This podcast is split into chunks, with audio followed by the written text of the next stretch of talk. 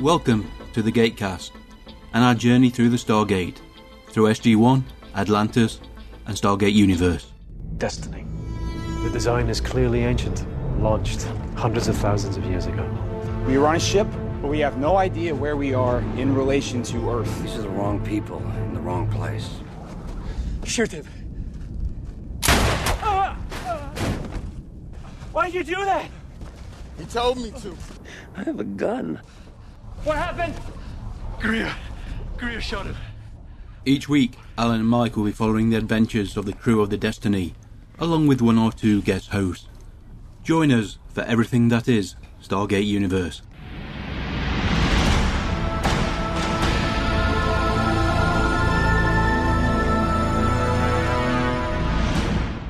Good evening, everybody. Welcome to this new episode of the Gatecast. A little bit different this week. I seem to be saying that a lot just recently. We will not be joined by Alan. However, Thomas is with me tonight. Good evening, Thomas. Good evening. Thank you very much for turning up, unlike Alan. Well, when the internet's not working, it's kind of hard to get online. Yes, it's a pretty good reason, I suppose, if you haven't got internet connection at home. As we've discussed, he didn't offer to use his phone and use that as a wireless hotspot or anything like that, and I wasn't going to push him. Yeah. Is he still streaming episodes from his phone, so using up all his data that way? Probably something like that. but like I say, he's, he's currently out ingressing, so he's making the most of his uh, evening off the gatecast. Yeah. Unlike every other night where he's probably doing that as well. Yes, he is rather addicted to it. Yes, he is. Right then, tonight's episode is going to be Stargate Universe Human, a very Rush centric episode to say the least. Well, that's good. Last time we had heard, I believe Rush had been left on a planet, or was that a few episodes before? Uh, that was a few episodes before. That's, that's one of the problems when you you know you're joining us probably every three or four episodes. If you, you tend to lose track of what you've watched and what you haven't watched. Yeah, things do go a little out of sequence. I'm watching one episode, editing another, recording another. No, don't know how you keep it all straight. Paperwork, masses and masses of notes. Mm. Yeah, you do research quite well. And of course, I've got my uh, calendar with the X's marked off, ready to the big day. No more Gatecast. Oh, Freedom. that'll be Freedom. a, that'll be a sad day. I'm going to finally rewatch Babylon 5 and rewatch Farscape, all of the shows that I've had to put off because I couldn't quite squeeze them in. I am almost finished with my Babylon 5 watch through. I'm watching through it all, plus all the movies and the spin off series. I've got the last two episodes of the main series. I'm in the middle of Crusade right now, and when I finish it, I think one more movie, then I'll finish up the series. Excellent. Great series, though, isn't it? It is. It is. There's some references that I'm finally understanding exactly, and Crusade's a little, little different, but it ties in well enough. I had high hopes for that uh, that series. I mean, sometimes it went a little bit silly, you know, the uh, Mulder and Scully aliens Yeah, and uh, the, uh, uh, shall we say, the alien uh, pornography boggles the mind. But then again, yeah, you actually can expect that sort of thing. yeah. That's one thing about Babylon 5 humans were still humans. Oh, very, very human. Legend of the Rangers was a weird one. Did you get to watch it? I've, yeah, I've seen Legend of the Rangers. A very unusual gunnery system. Yeah, it was good for um. Oh, what's his name? Jakar. Yeah, Jakar. You had to have a major character from Babylon 5 in that movie. Yeah, And you can't go wrong with, uh, was it Andreas Koulas? Or... Mhm. yeah, yeah. I heard that um character that played Garibaldi passed away here recently, Yes, it did, Joe Doyle. so won't be won't be able to get the full cast together ever again. That's all you can ask for is that you remembered well. Mm-hmm. That is true. So how have things been in the Bunny UK? Well, being English, of course, the first thing we talk about is the weather. Of course, of course. Can't quite make up its mind. I woke up this morning and, you know, the alarm clock went off. It was dark. I think this is August. It shouldn't be dark. You looked outside, dark clouds like it'd been raining. It's just been one of those miserable summer days where it's never really got bright. hmm It's overcast here also. We should be a little bit cooler. It's been getting up to 99, 104, that neighborhood. We're supposedly having a heat wave next week, which might might actually reach 30 degrees. Oh. That'll be definitely warm. Not quite up to Yeah, the realms that you're used to. But. yeah. Come try ya! Weather report update. We did not have an E wave. It was a miserable week. Come try ya! I prefer like Bring Autumn when it maybe gets up to 80 something, but it gets down to like maybe the 60s, 50s at night, you know, towards nice cool. Yeah. Just a nice breeze can uh, just take the edge off. Mhm. Makes a world of difference. Oh, yes. I work near a river, so we've always tend to get a bit of a breeze going through the yard. Not so much fun during winter. Yeah, yeah. As long as it's not a snowstorm during the winter, you're good. Right, since we are not going to have to wait around for Alan or listen to endless stories of his ingressing or, heaven forbid, Pokemon. I will spare you. Oh, yeah. Right, okay then. I, I've been bit by the Pokemon bug. Oh, yeah. Yes. I thought he was staying away from Pokemon. Did he get into it, or is he just the ingress? I don't know. He probably wouldn't tell me if he was. The Treks in Sci Fi Podcast. Stand by to receive our transmission. Sci fi entertainment news and commentary. I am Locutus of Borg. Star Trek episode analysis. Captain of the USS Enterprise.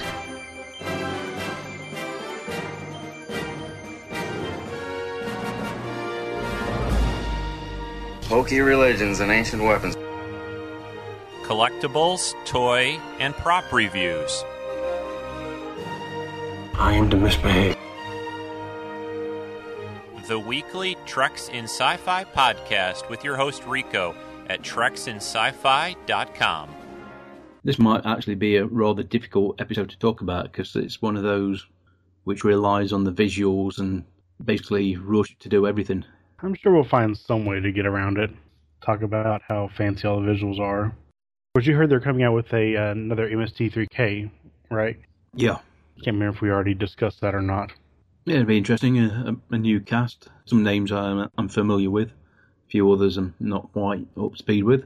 I'm sure they've been picked for their comedic talents. Yeah, and hopefully the script writing is good, and we should be good to go on that. I'm still listening to the riff tracks. Yeah. I've got the Roadhouse one to watch. Ah, Is it the sort of thing you like? I listen to it some now and again. I do like a good commentary or spoof off of things every once in a while. Yeah, because I think if you if you download their application on Android and iOS, Mhm. they throw in about three or four free of charge. Hmm. The best of the Twilight series. Ah. I can't say I like the movies, but I do like their commentary tracks for them. Oh, I'm sure that commentary would be very entertaining. Yeah, they basically say everything you were thinking but couldn't put into words. right then, folks. Tonight's episode, as I said, is Human, taken from the Region 2 DVD box set. The runtime is 41 minutes 46 seconds. We are both currently looking at the black screen with the counter set to zero. I will shortly do a 3 to 1 countdown, and when I say click, if you want to watch along, just press play at that point. You've got all your research notes for the intro, I'm sure. Yes, I've got all my little pieces of paper. Are you good to go? Ready, set, and go. Okay then. Three, two, one, click. This is what destiny intended from the moment it entered the star system. Right then, the usual introduction, as always, by Nicholas Rush. Human, Season 1, Episode 14 of Stargate Universe. This is Gatecast Episode 324. This episode was directed by Robert C. Cooper and written by Jeff Vlaming. Its premiere in America and Canada, April the 23rd, 2010. The UK aired it May the 4th, Germany May the 5th, Sweden June the 4th, and in Hungary November the 11th, 2013. There are a few series with episodes of the same name Indefinity Originals, Blackstone, Capillion, Project Arms, and Finding the Ghost. Which we have had no luck in breaking. Ancient device like this is pretty much a death sentence. And so we'll jump right into the episode now. And we're seeing a flashback of Franklin being partially butchered by the machine. Mm-hmm. That's it, young, you tell him. Okay, where we going now? Huh. Who's she then? Oh, Rush. This is a dream. Or something. Mm.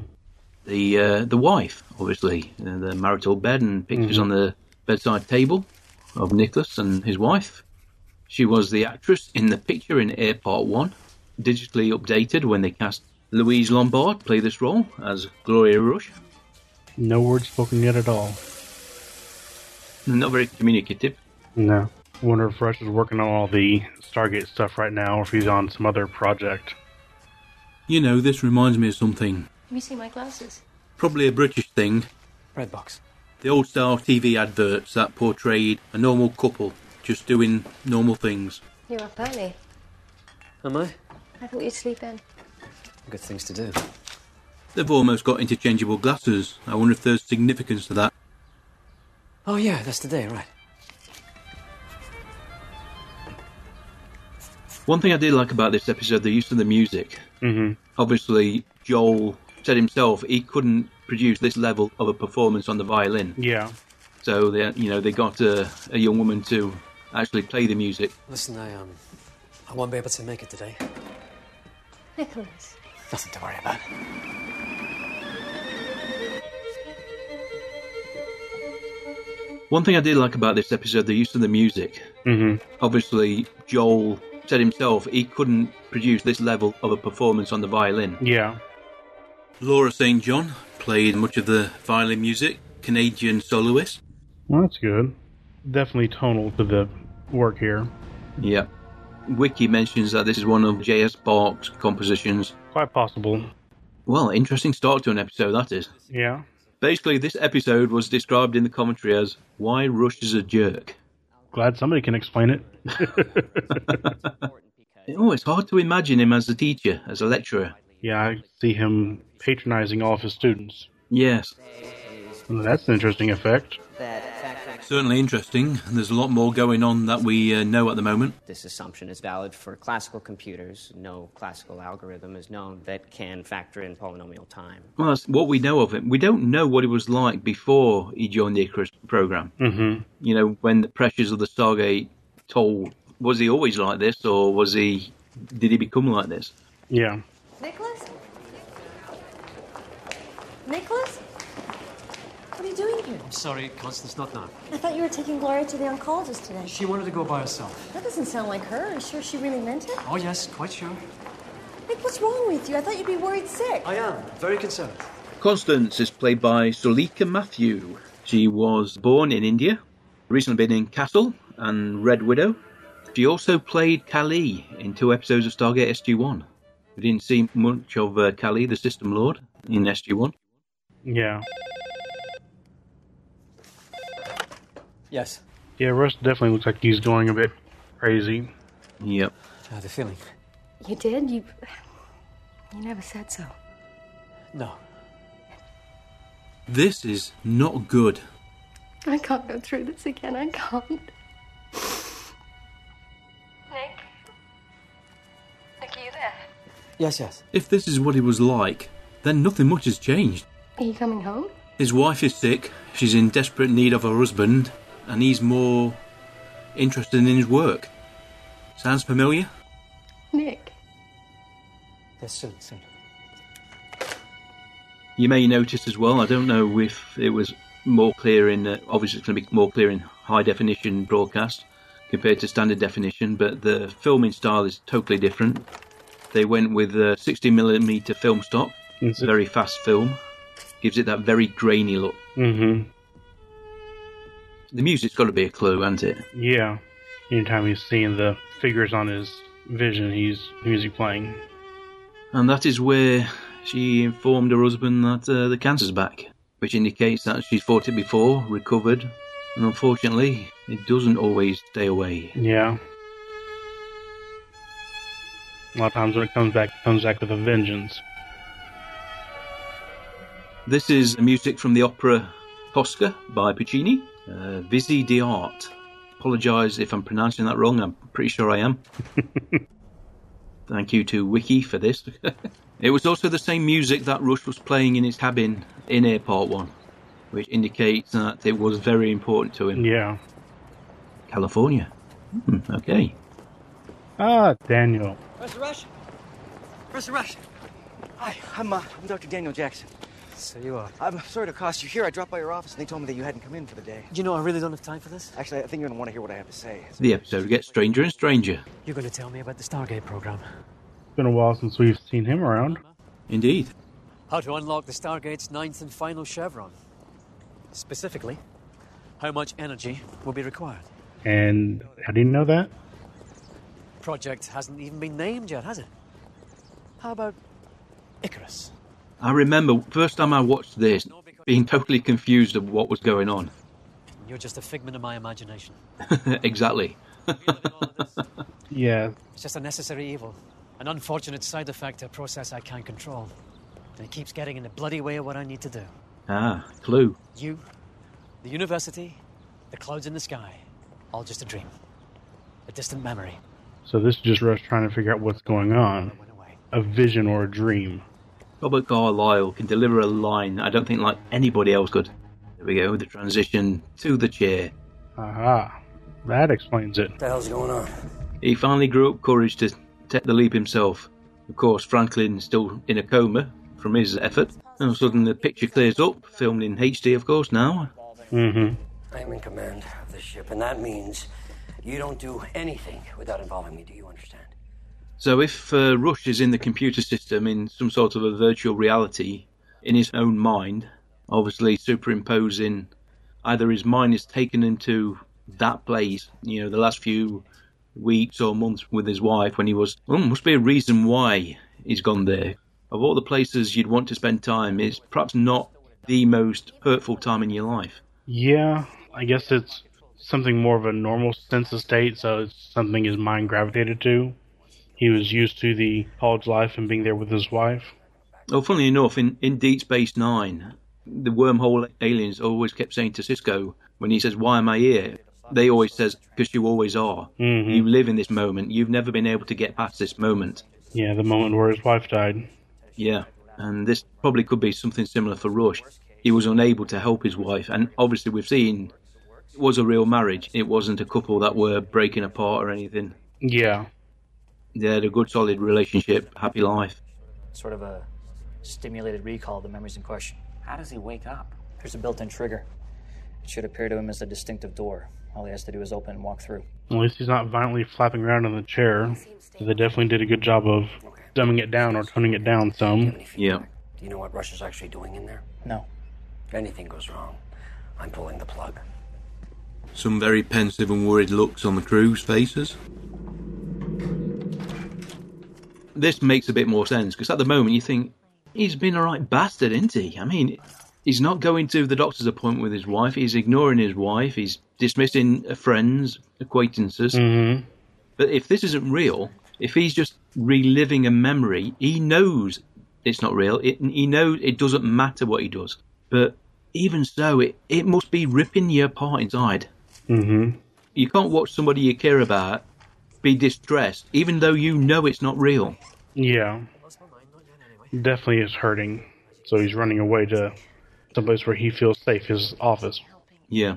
Burying yourself in work this way. She needs you. You know, th- thank you for your concern, but you know, I really cannot deal with any distractions at the moment. Is that what your dying wife is to you? A distraction? No, no, no, of course not. She wants to go home. One last time. You should take her. Constance, And she's listening in. I know you mean well. I really do. But I can't go anywhere. Must be soul destroying. One of the stock footage shots of the Destiny looks glorious. We've still got plenty of vegetables left from the visit to that planet and their own hydroponics. The hydroponics should be up and running now. Yeah, they had the first tomatoes a few weeks back. Hey, Hey, Ooh. he still hasn't quite forgiven her for all the uh, issues over the uh, the mutiny. Mm-hmm. Then how she likes Scott and not him. I, th- I think he got over that fairly quickly. You know, he came to realise there was no ifs or buts. You know, they were a couple. Yeah. It wasn't it wasn't a fling or anything. She wasn't just after the pretty boy, but the fact that uh, he still believes she deliberately distracted him when Rush tried to take over the ship. It will never happen again. Your friendship means too much to me. Yeah, I'm not sure I quite believe that. Friendship on her terms. Oh, we haven't seen that for a while. Yeah. Shall we see where we are now? Still in the friend zone, Eli. Still in the friend zone. What do we got? Take a look. We had a discussion about the use of that effect kind of shimmy. Yeah. yeah. Are those buildings? Were? Look like ruins. It's the first sign of civilization on a planet out here. Human? No signs of any life. Should go check it out. I already sent a Kino through. You know, with all the Kinos that they're sending through, do they ever get to send them back, or do they leave them there if it's a bad planet? Chloe has been studying all of Dr. Jackson's work. Really? You have. I have. Say something archaeological. Stratification. That's good. Thank you.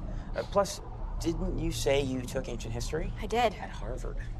Well, I don't see how that helps us billions of light years from Earth, but I get it. I'm pretty sure we've established that this ship is no safer than any planet. Kidnapped by aliens. Right here. This is a good scene. This is Rush actually having a bit of fun. Not Rush, Young having a bit of fun. Yeah.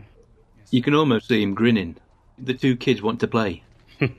it's actually probably comforting to know that the younger members of the crew are stepping up. Yeah. We want to go on this mission. Yeah. Wonder if the Kino can dial the Stargate remotely. Because I remember a couple times, I think one in SGA where they sent a MALP through to a space gate, and well, there goes that MALP. Yeah. they had to have had a lot of those built. Yes, they did. The student is played by Chad Krawchuk. He's been in Wayward Pines, and he was also in Batman vs Superman as journalist. This was filmed at the University of British Columbia. Figured it would be a university. Yeah. There's symbols up there I've never even seen before. Yes, you have. Yes, you have, because I have, and you are all me. Oh, if we didn't know it was in, in his mind, we would think he's going crazy. Yes. And lots of shows have had episodes like this where they've had the main character thinking through a puzzle and seeing different facets of his character through the eyes of other people in the show. Mm-hmm. See, so basically, Daniel is actually a different aspect of Rush's character. Probably the more reasonable, the more calm. Yeah. It's slightly more complicated inside out. Have you given any thought to what we talked about? Oh, yeah. I'm going to fail at that, too. I'm sorry? Solving the issues of dialing the ninth chevron. I'll devote two and a half years of my life to that. Meanwhile, my wife is going to spend her dying days alone while I'm off, out. Yeah, there's definitely guilt there. Oh, definitely. And then some kid, some big child, with no meaningful education, is going to jump in at the last moment. And the chip on his shoulder about Eli. Oh, yeah. Just like that. No sense of ambition. Spends most of his time playing ridiculous games, yet he's the genius I'll never be. yeah, let it go, Rush. You can't be the smartest man in the entire universe. Somebody else sometimes helps out, just like Yeah. Zelenka. Yeah, exactly. Obviously, you're not yourself right now. Just a different perspective looking at a problem might see a solution, whereas the genius can't. And there's no doubt that Rush has a much wider intellect than Eli. Oh yeah, all that wisdom that he's gained from all the years of of being alive and being around all of this. Just imagine though what Eli could be if Rush really, really took him under his wing. If they had the time to teach him. Yeah, and sometimes experience and wisdom gets in the way of finding an answer. Also, sometimes it takes a younger, un yeah. unformed idea. You know, doesn't know what not to do. Ah, you've been very helpful. Not many people say that to Daniel and mean it in that way. Your nose is bleeding. Oh, oh dear. Physical manifestation in virtual reality. That's worrying. Yeah, That's telling you something. You're running out of time. Wow. Oh, SG1 flashback. nope, Kino. I, like, I like the fatigues. Yeah, A little bit big for her. where do they do they just have some of these in storage? Uh, I imagine one of the soldiers is in the civvies. It doesn't look like anybody's been here for a long, long time. Well, we have about six hours to figure out what happens. Let's look around. Wow, six hours. Even Daniel and Samantha couldn't do much with that. Oh, and a convenient hole in the ground. On top of a ride, so you're going to have to go down quite a way before you get to ground level. I do like the ruins, nicely done. Yeah, they merged the uh, CGI with the actual standing set. Very nice. And so the universe is benefiting from 13 years of SG-1 and Atlantis. Yeah, There's probably members of the crew who have literally been with this franchise from the get-go. have made their lives with Stargate. Yeah. What are the odds that yanking him out of there will kill him? I wouldn't even hazard a guess. He doesn't want you to guess, he wants you to know.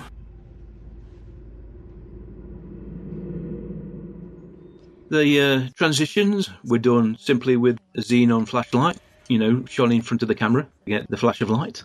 Very simple, very cheap. But very, very nice. Music again. Mm-hmm. They have a nice house. Is it one of the producers' houses or something? Uh, they didn't mention where they were filming the actual household. It looks definitely looks different from uh, the house they used for uh, Young's wife. Mm-hmm. A lot bigger. More like a home and not like a town home or something like that. Yeah. You have work to do. Go and do it. I am doing it. Doesn't seem to matter where I am. You have the chance to change so many things. You can definitely see the video quality here. Really, very, very grainy. Mm-hmm. Definitely makes it stand out. Yeah. I mean, the commentary, Rob C. Cooper and the DP, Mark Blundell, they talked quite a bit about the efforts to get it to look like this. They wanted it to look unpleasant, feel dirty and grimy. And they achieved that quite spectacularly. And they made sure those scenes were all very bright. Yes, they said that as well. They made sure that all the light, natural light sources were flooding into the room. Normally, they'd reduce the light from an outside window and use artificial light, but they used both the natural light and a big light above as well to oversaturate the image. That increased the grain as well. Mm. Okay, every time I turn, I see another wall. So what do you think that means? What do you got, buddy? Well, it's pretty cool. Looks like a, a network of underground tunnels. We should check it out. this is a ridiculously stupid idea to go in ruins underground. Now, if this was D and D, hole in ruins means treasure and monsters. Yes. I'm not saying it's always going to be the case. But did you see anything on the Kino? No, but we. What could possibly be down there that we would need? I don't know. How about a power source capable of dialing back to Earth? Oh, come on. You never know. These people don't look like they were that advanced. Actually, m- many advanced alien civilizations found in the Milky Way and Pegasus galaxies lived in what appeared to be primitive stone architecture that concealed extremely powerful technology. okay, then. She's done her own work. That was a big nerd moment, but All right. it's true, isn't it? It is true. She's right. Footage, let's go. Yeah, that's the thing. We don't have the Kino footage. He's lost the keynote. Can you not just press recall and it follows itself back? You would have thought it would have its root in its memory and it could backtrack. I just need to take a look and, and get my bearings. I wonder if it's not fully unlocked like the rest of the ship. This is way too dangerous a risk to take when you're on the clock and look around you. The base literally has fallen apart. All right, I'm going to stay up here and cover your backs. Are you scared? Ooh. that did not make him happy. Look at the eyes.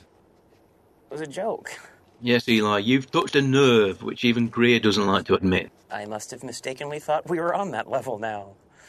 You know, friends who can kid each other like that. Please don't kill me. I don't think Greer has much of a humorous side. Well, you remember the potato incident? Yeah, that was him initiating. I don't think he likes anybody else initiating the humor. Yeah. I didn't think anything scared him. He's a little claustrophobic.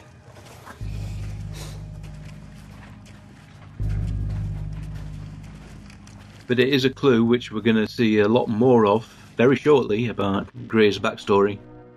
Why he has a little bit of claustrophobia, starting there. Yep.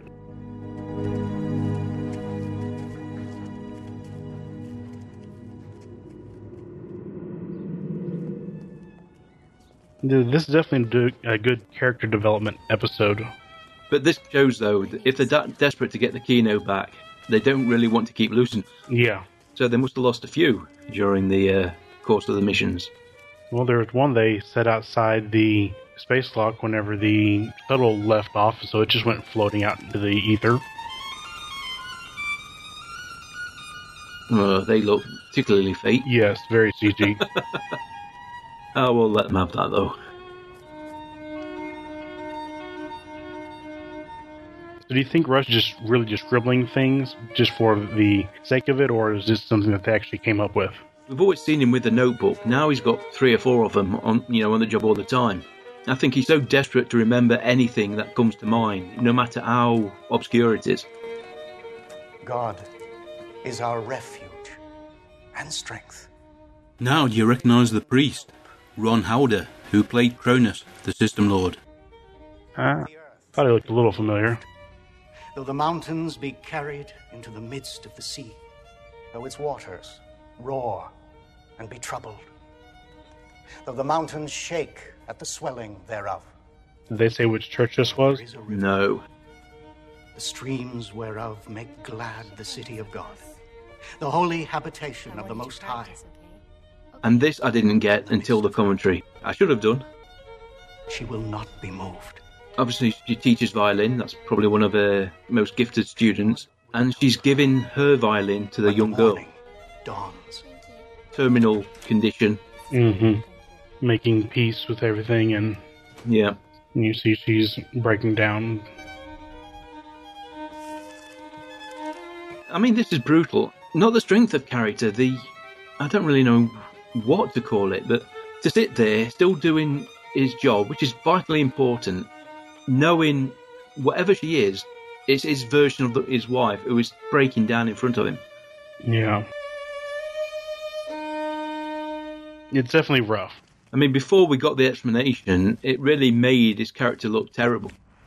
Now, compare the look of this to similar situations in SG1 and Atlantis. Worlds of difference. What was that? Probably wind. Anyone else think we've seen enough? Are you the one hoping for dead bodies? Some evidence of human skeletal remains, actually, and there don't seem to be any. Oh, well. Oh. Oh, God, get it off! Yeah, get it off! Oh, God, no, Chloe. Spider webs. Good idea. Let's go. Stop! Why? Brace yourself. Don't move. Oh, my God, what, what, what is it? If you want to scream, now is the time. Run! Wow, that's a vicious looking spider. Ugh. Okay, where's my fireball? Now, did Greer really have to open up on automatic there? Could he have taken it out with one bullet? Want to make sure it's dead? Well, yeah, I suppose so, but I think you got it. still not laughing. Lieutenant Scott, this is Colonel Young. Do you read? Lieutenant Scott, Sergeant Greer, come in. and that's practical puddle, rear projection. Mm-hmm. Like they said, it looks pretty darn good when the camera's 90 degrees onto the projection. It wavers a little bit more when the camera's looking at it from a more acute angle. As for his weapon, uh, tunnel collapsed on us. Oh, Haig's back. He's recovered from his injury, aka finished his Shakespeare play. Why was Sergeant Greer forced to use his weapon? There was a spider, sir. It was approaching Chloe. Oh, come. You don't want to put that in your report, do you? It was a sizable spider, sir. It was bloody enormous. It was the cider to the size of a good sized dog. Yes, and it was upside down on the roof. FTL. I would probably be having a fit myself. Yes. You can't take that way a roll up newspaper, can you? Where there's one. So, good news is we haven't run into any more spiders. Did you find the keynote? No, unfortunately, these tunnels seem to go on forever. We haven't found any other sort of exit or, or access to ground level. Suddenly they're realizing how bad a decision this was. That's what you said it was. Me, I'm already having trouble breathing. At least Eli hasn't says he needs something to eat for his blood sugar, which he normally does. Oh, well. All right, calm down. There's got to be more than one way in and out of here. I take it the digging is not going well. Of course not. We got C4. Yeah, C4 is probably into the great idea when you're in a very uh, delicate tunnel structure. Yeah. Through the gate. They're sending a rescue team. Ah. A- And what are they gonna do? Dig us out? Couldn't they send a few extra people? There's 80 people on Destiny. I'm sure 20 or 30. But you don't want to strand the entire crew. Yeah, but they've got the time limit. Where are you? We just found the tunnel entrance. Is everyone okay down there? Yeah, we're fine. Look, uh, how bad is it? Pretty bad. I'm uh, not gonna lie to you. It does not look good. But we're gonna get you out of there. Okay, let's get to work. Oh, that's a lot of manual labour. No wonder not many of the scientists have gone. Now, this was filmed in somebody's home, so they had very tight space. This was a simple crane shot on paper, which took them a whole afternoon to actually film.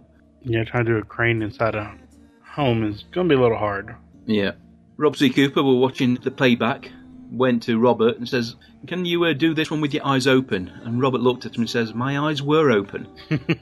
Realised the quality, video quality was that bad, they actually couldn't tell his eyes were open. Dr. Rush? I'm, I'm sorry, I, I rang the bell several times. The, uh, the door was open. Yes. Your um, nose is bleeding again. I've got some great news. Our source inside the Lucian Alliance has come through. We've got the location of a planet that just might suit our power requirements. Source inside the Lucian Alliance. Now, that's interesting, isn't it? Because that, not coming from Daniel, that's coming from Rush. Yeah, but this may be Daniel actually saying this in real life, and this is just Rush's memory of it. Yeah, that's a good point. But it's still an interesting, interesting tidbit to take forward.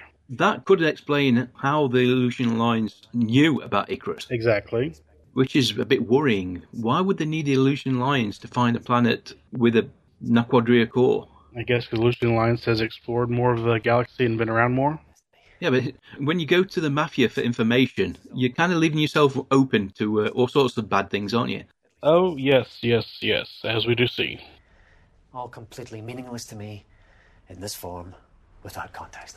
And unfortunately, I don't think staying here any longer is going to make it much clearer. Are you going somewhere? Yep, I'm done.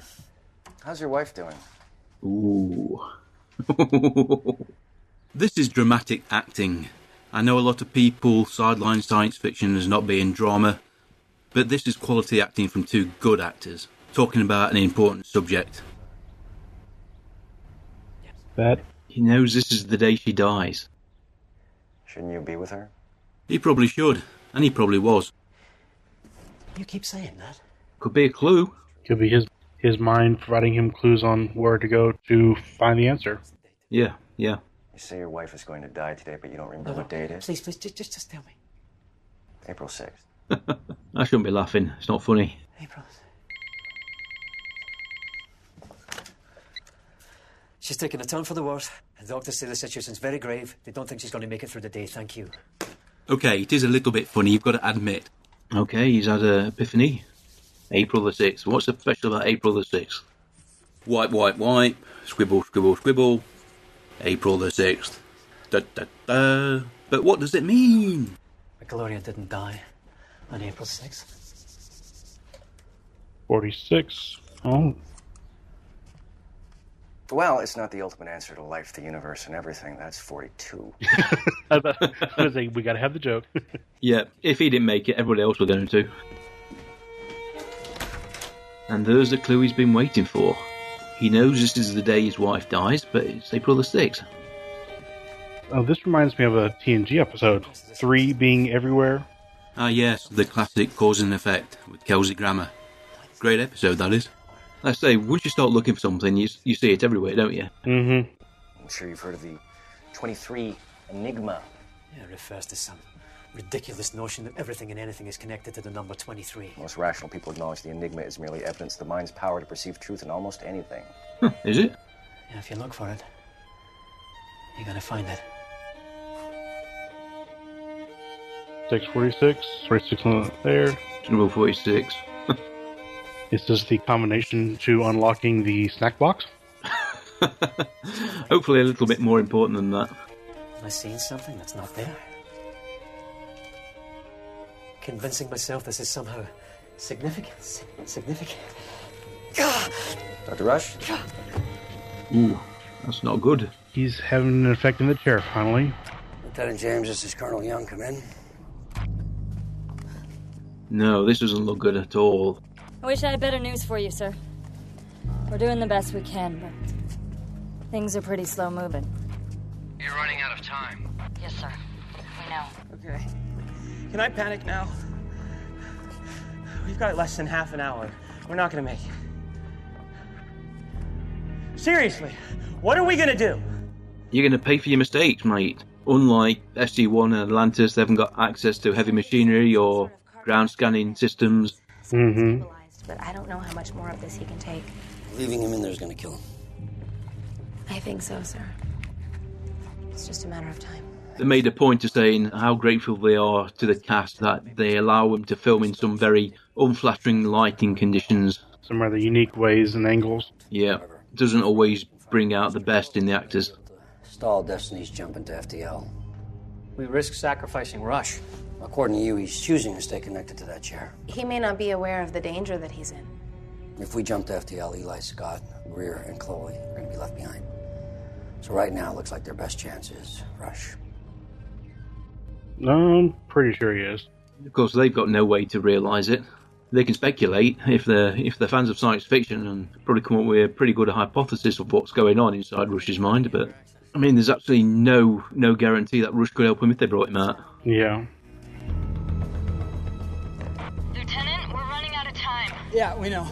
We're gonna use C4 to try and blow a hole in top of the tunnel. How far back do you estimate you are from the collapsed opening? Uh, not far, about 10 meters. Move as far back as you can and let me know when you're clear. Copy that. No, they're not very far in at all, are they? No, about 30 feet. The tunnel system would cover the whole of the ruins. Yeah, but I think they were on their way out. Good? We'll see. We're ready up here. Hopefully, we're clear down here. They made a bit of fun of Patrick and his helmet. Fire in the hole! a mixture of real explosion and CGI. That's a big hole they just made. Yeah, huge amounts of tunnels just collapsed. Unfortunately, not close enough to them. Lieutenant, do you read? Yeah, we're still here. Doesn't look like that had the desired effect. No, sir. Now, if they really wanted to raise the stakes, thousands of spiders could come scurrying at us. Mm-hmm. I'm sorry. Uh, it's not your fault. LT, you did the best you could. Now, uh, get your team back to the ship. Sir, we still have time. How much? That was an order. Lieutenant, go. And Scott's being a realist. Go back now. Nothing you can do. Don't risk it.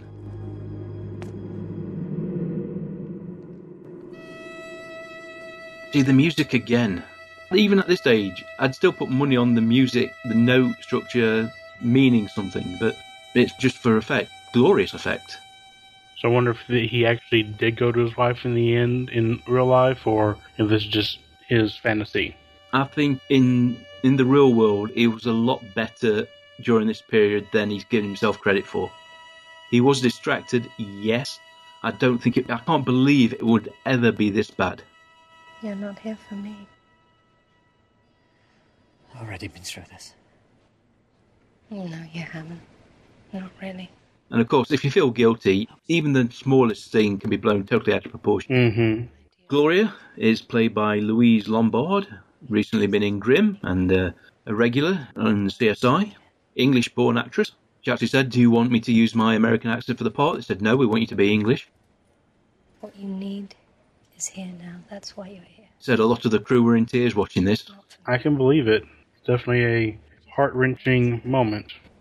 Well, this is where the producers and the uh, broadcasters realise where the money went. When you get a couple of actors of this calibre doing this sort of scene, that relies totally on projecting an emotion. Mm-hmm. What have you become, Nicholas? The things you've done. It's not who you are, it's not you. Good they get actors that can emote like this. Yeah. And do it again and again and again with very subtle differences. Find the take the need. Mm-hmm. This is Rush's thoughts being projected through her. Mm-hmm. Even he's admitted to himself he's not the man he was after he lost her. He probably did throw himself totally into Icarus at that point. Yeah, I'm not sure of anybody who really is themselves after the the love of their life has passed. Yeah, she she's definitely that you look at uh, Young and his wife, and you think the, their relationship is nowhere near on this sort of footing. Mm-hmm. I doubt if it ever was. Probably a bit dramatic to say soulmate, but these pair do look like they were meant for each other. Yeah, definitely. Some people live their whole lives and never find what we had. Don't let what happened to me change you this way.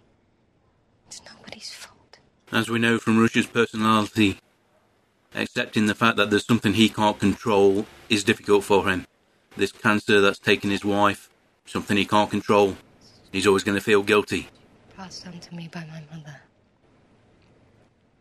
Incapable of performing its one simple function to repair damaged DNA. Bing!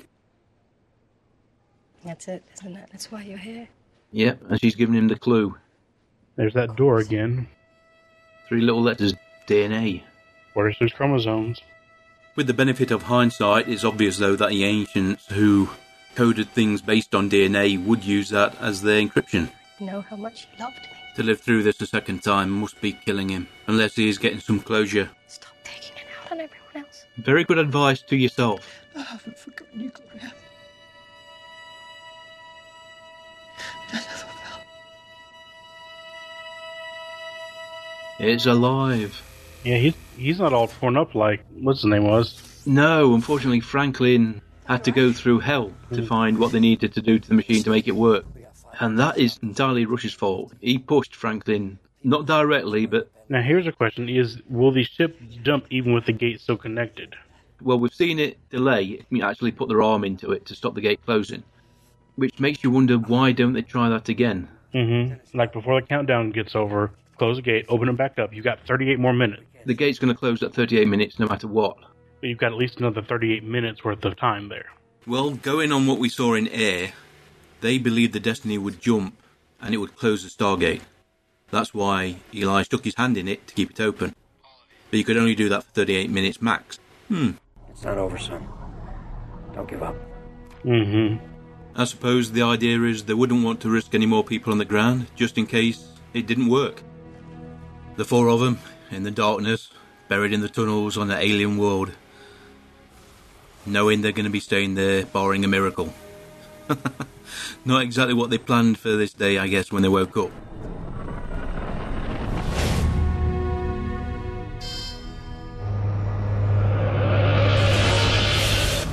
Mm-hmm. And there she goes. Well, this episode is turning out a little bit different than we expected. Now I thought the Destiny would only stop at planets that they had some that they needed to go to. So what was the purpose of them coming here? We assume Destiny has an AI that is thinking like that. Maybe for all they know, it's stopping at the next planet on its itinerary, or something that the sea chip says. Have a pass by. There's some ruins. It might be interesting. Funnily enough, I thought you didn't find anything. I didn't say that. I said I couldn't stop the ship then and there. And even though it nearly killed me, I managed to find a clue which may give us control of this ship once and for all. The clue. 46. No, that seems a little too simple. It's the number of chromosomes in human DNA, genetic code. This helps us out. Well, we know in other cases with their later technologies that the ancients used uh, sensors that restricted access by detecting specific genetic markers. Which makes perfect sense given what we know from Atlantis and SG1. Mm. Is there anybody there that actually has the ancient DNA gene? I know this is pre that technology, yeah, but at least now, as as he was saying in his lecture, they need a basis for the code. If this predates everything the human race has ever used, they need a starting point. Mm-hmm. And now they know that the ancients, 46, they've got something to work from. Patterns within their DNA. So how long is this going to take? Several days. Really? Or several years. Well, I was trying to be a little bit more optimistic. It's a little different for you. Let's be honest, they're both hard work. Rush, all of this, this was uh, worth risking your life for. We'll see.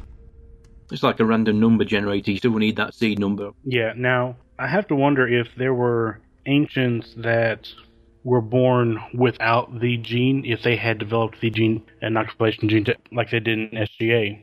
Uh, you would assume with enough variation, then th- there'd have to be you're going to get people with extra elements to the DNA, recessive strands. Yeah. So, yeah. And that sort of gene therapy would have been well within their reach. In fact, it makes you wonder why they didn't actually arrange their system so it could detect that sort of uh, manipulation, mm-hmm. which could explain the fact that they use it themselves. Definitely. Okay, then, folks, that was Human. Third time I've watched it this week, and I probably enjoyed it just as much. Yeah, it, it's a good episode. More to talk about than we thought there would be. Yeah, yeah. That's it. You think there's so many so many sequences that rely on the actors just playing their parts. You think, well, we're going to talk about, but there's just so much going on, so much depth to the characters that we've already been exposed to, and that we can read into the actions of Rush, particularly f- obviously for this episode. Mm-hmm. Right, let's get to a bit of trivia for the episode. Robert C. Cooper, he has directed three episodes of SGU, Malice, Human and Time, three episodes of Atlantis, Vegas, Doppelganger and Satida, and two episodes of SG1, Unending and Crusade. Jeff Vlaming, only episode of Stargate he has written. He has, however, written for Teen Wolf, Fringe, NCIS, Xena, Hannibal, and The X Files. And if you check his IMDb, a lot of other shows as well. He's one of those writers that seems to be able to uh, put his talents to use in any genre. Probably means you'll never be out of work. Yeah. Right, this episode also won a couple of Leo Awards Best Cinematography for Michael Blundell and Best Picture Editing for Rick Martin. It also got nominated for Leo for Best Direction and a DGC Craft Award for Outstanding Achievement in Direction, both to Robert C. Cooper. Definitely, definitely worth a few awards there. Yes, indeed. Also, one of the pieces of music that played in the episode was English Rose by The Jam. Originally brought to the attention of the producers by Robert Carlyle when he was first talked about taking on the role of Rush. Hmm. It worked out very well when they cast an English actress for the part. Serendipity or manufactured? Doesn't really matter, does it?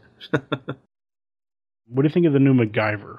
I reserve judgment. Yeah, I'm I'm hoping it will, but I'm just not seeing it being anything like the original. No, I think it'll probably appear and disappear very, very quickly. So like the redone Knight Rider. yes, probably not that quick. You never know though, do you? No. Jack, Daniel, are you you? Yeah, you. What? I like the yellow ones. Never mind. We've got some feedback from Mac over on our Google Plus page. He posted about Faith. Another great episode, but here we go. So there's a month to wait while you go round a star. Personally, I would have let the most useful in terms of botany and survival skills go to the planet. The rest use the communication tools to get repairing the engines and power collectors.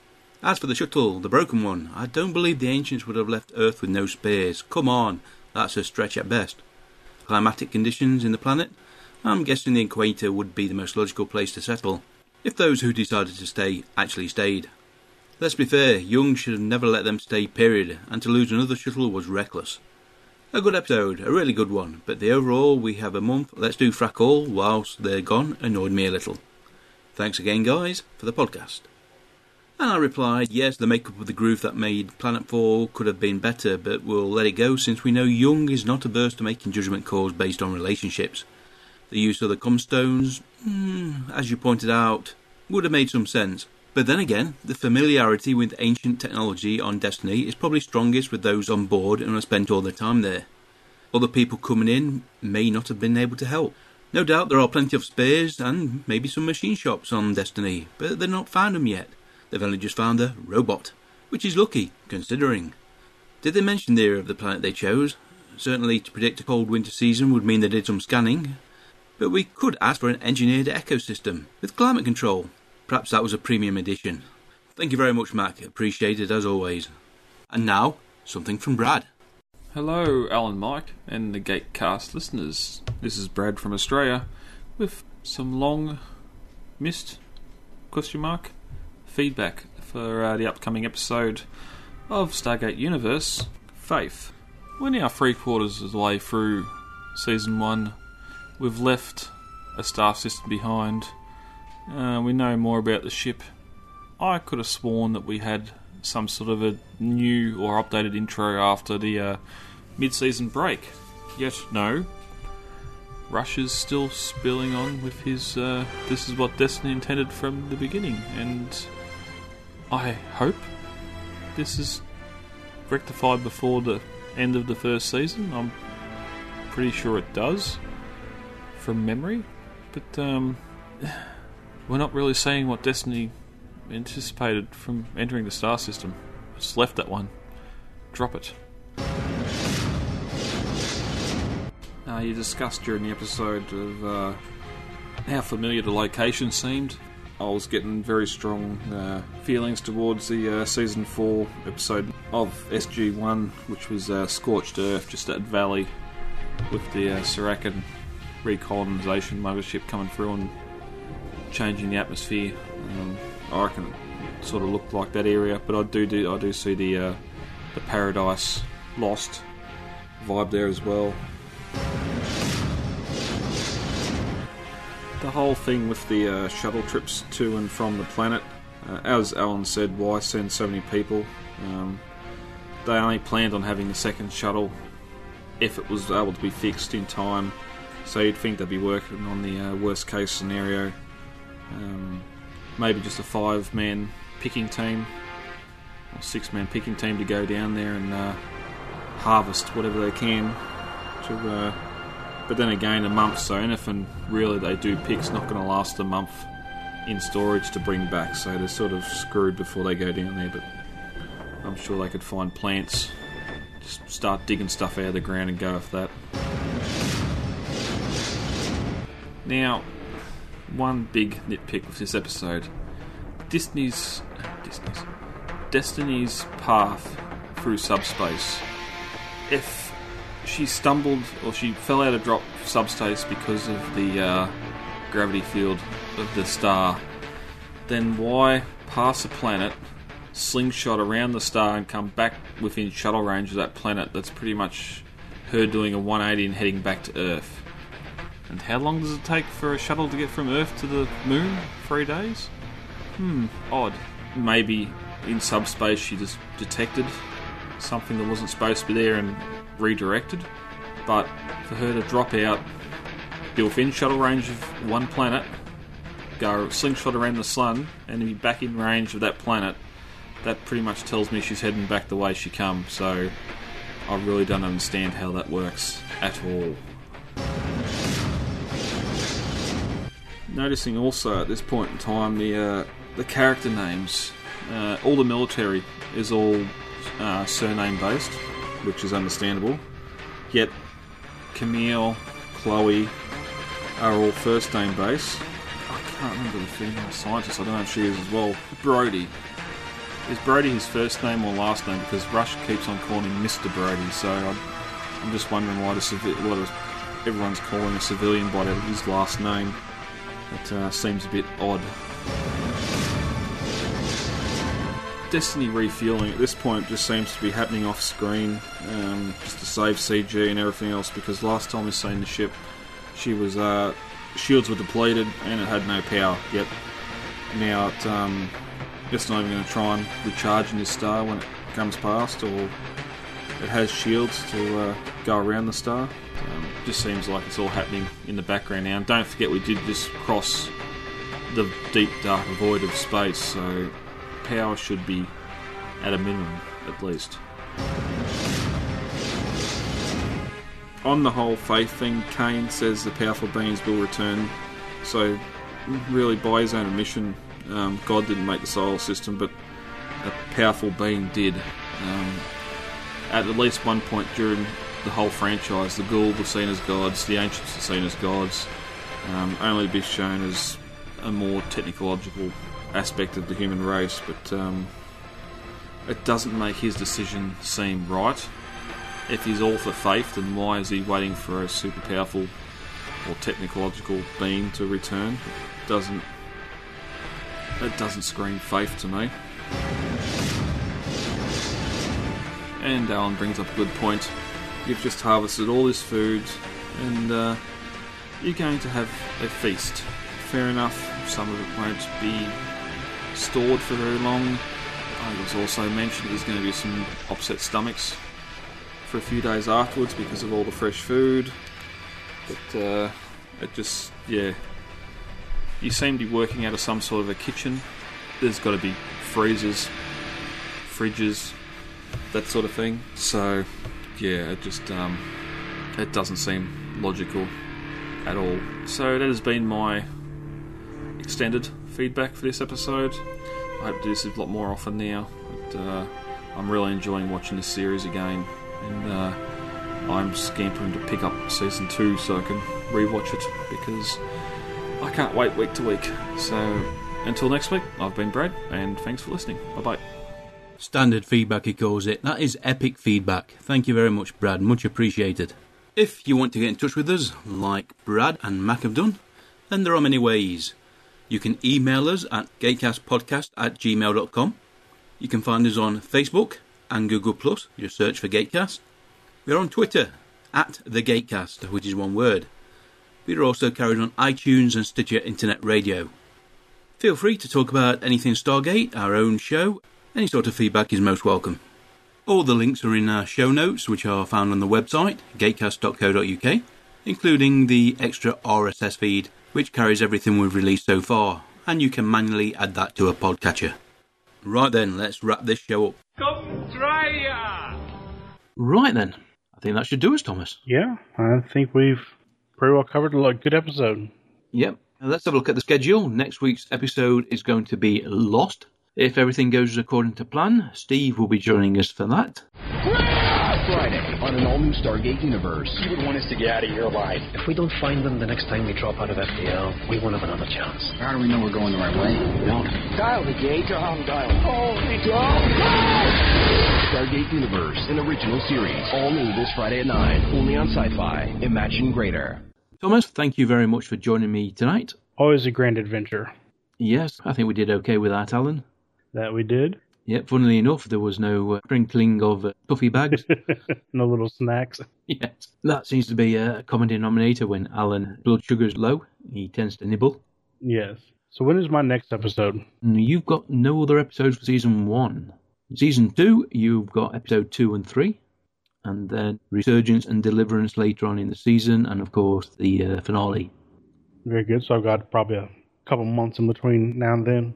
Yep. Okay, then, folks, that was Human. Thank you very much for listening to the show. Uh, please let us know what you think about it. Thomas, thank you very much for joining us, as I've already said once. Yes, sir. You want to give your Twitter or any Facebook social media? You can find me on Facebook. I'm on the group Twitter. I believe you tagged me in the episode recording. It's C O N F I N F E N T R Y. Rightio. As I said, next week's episode is going to be Lost. I hope you join us for that. But until then, I've been Mike. And Thomas. Take care, everybody. Bye bye. Bye bye. You've been listening to The Gatecast, hosted by Alan and Mike. Join us at gatecast.co.uk. Stargate Forever.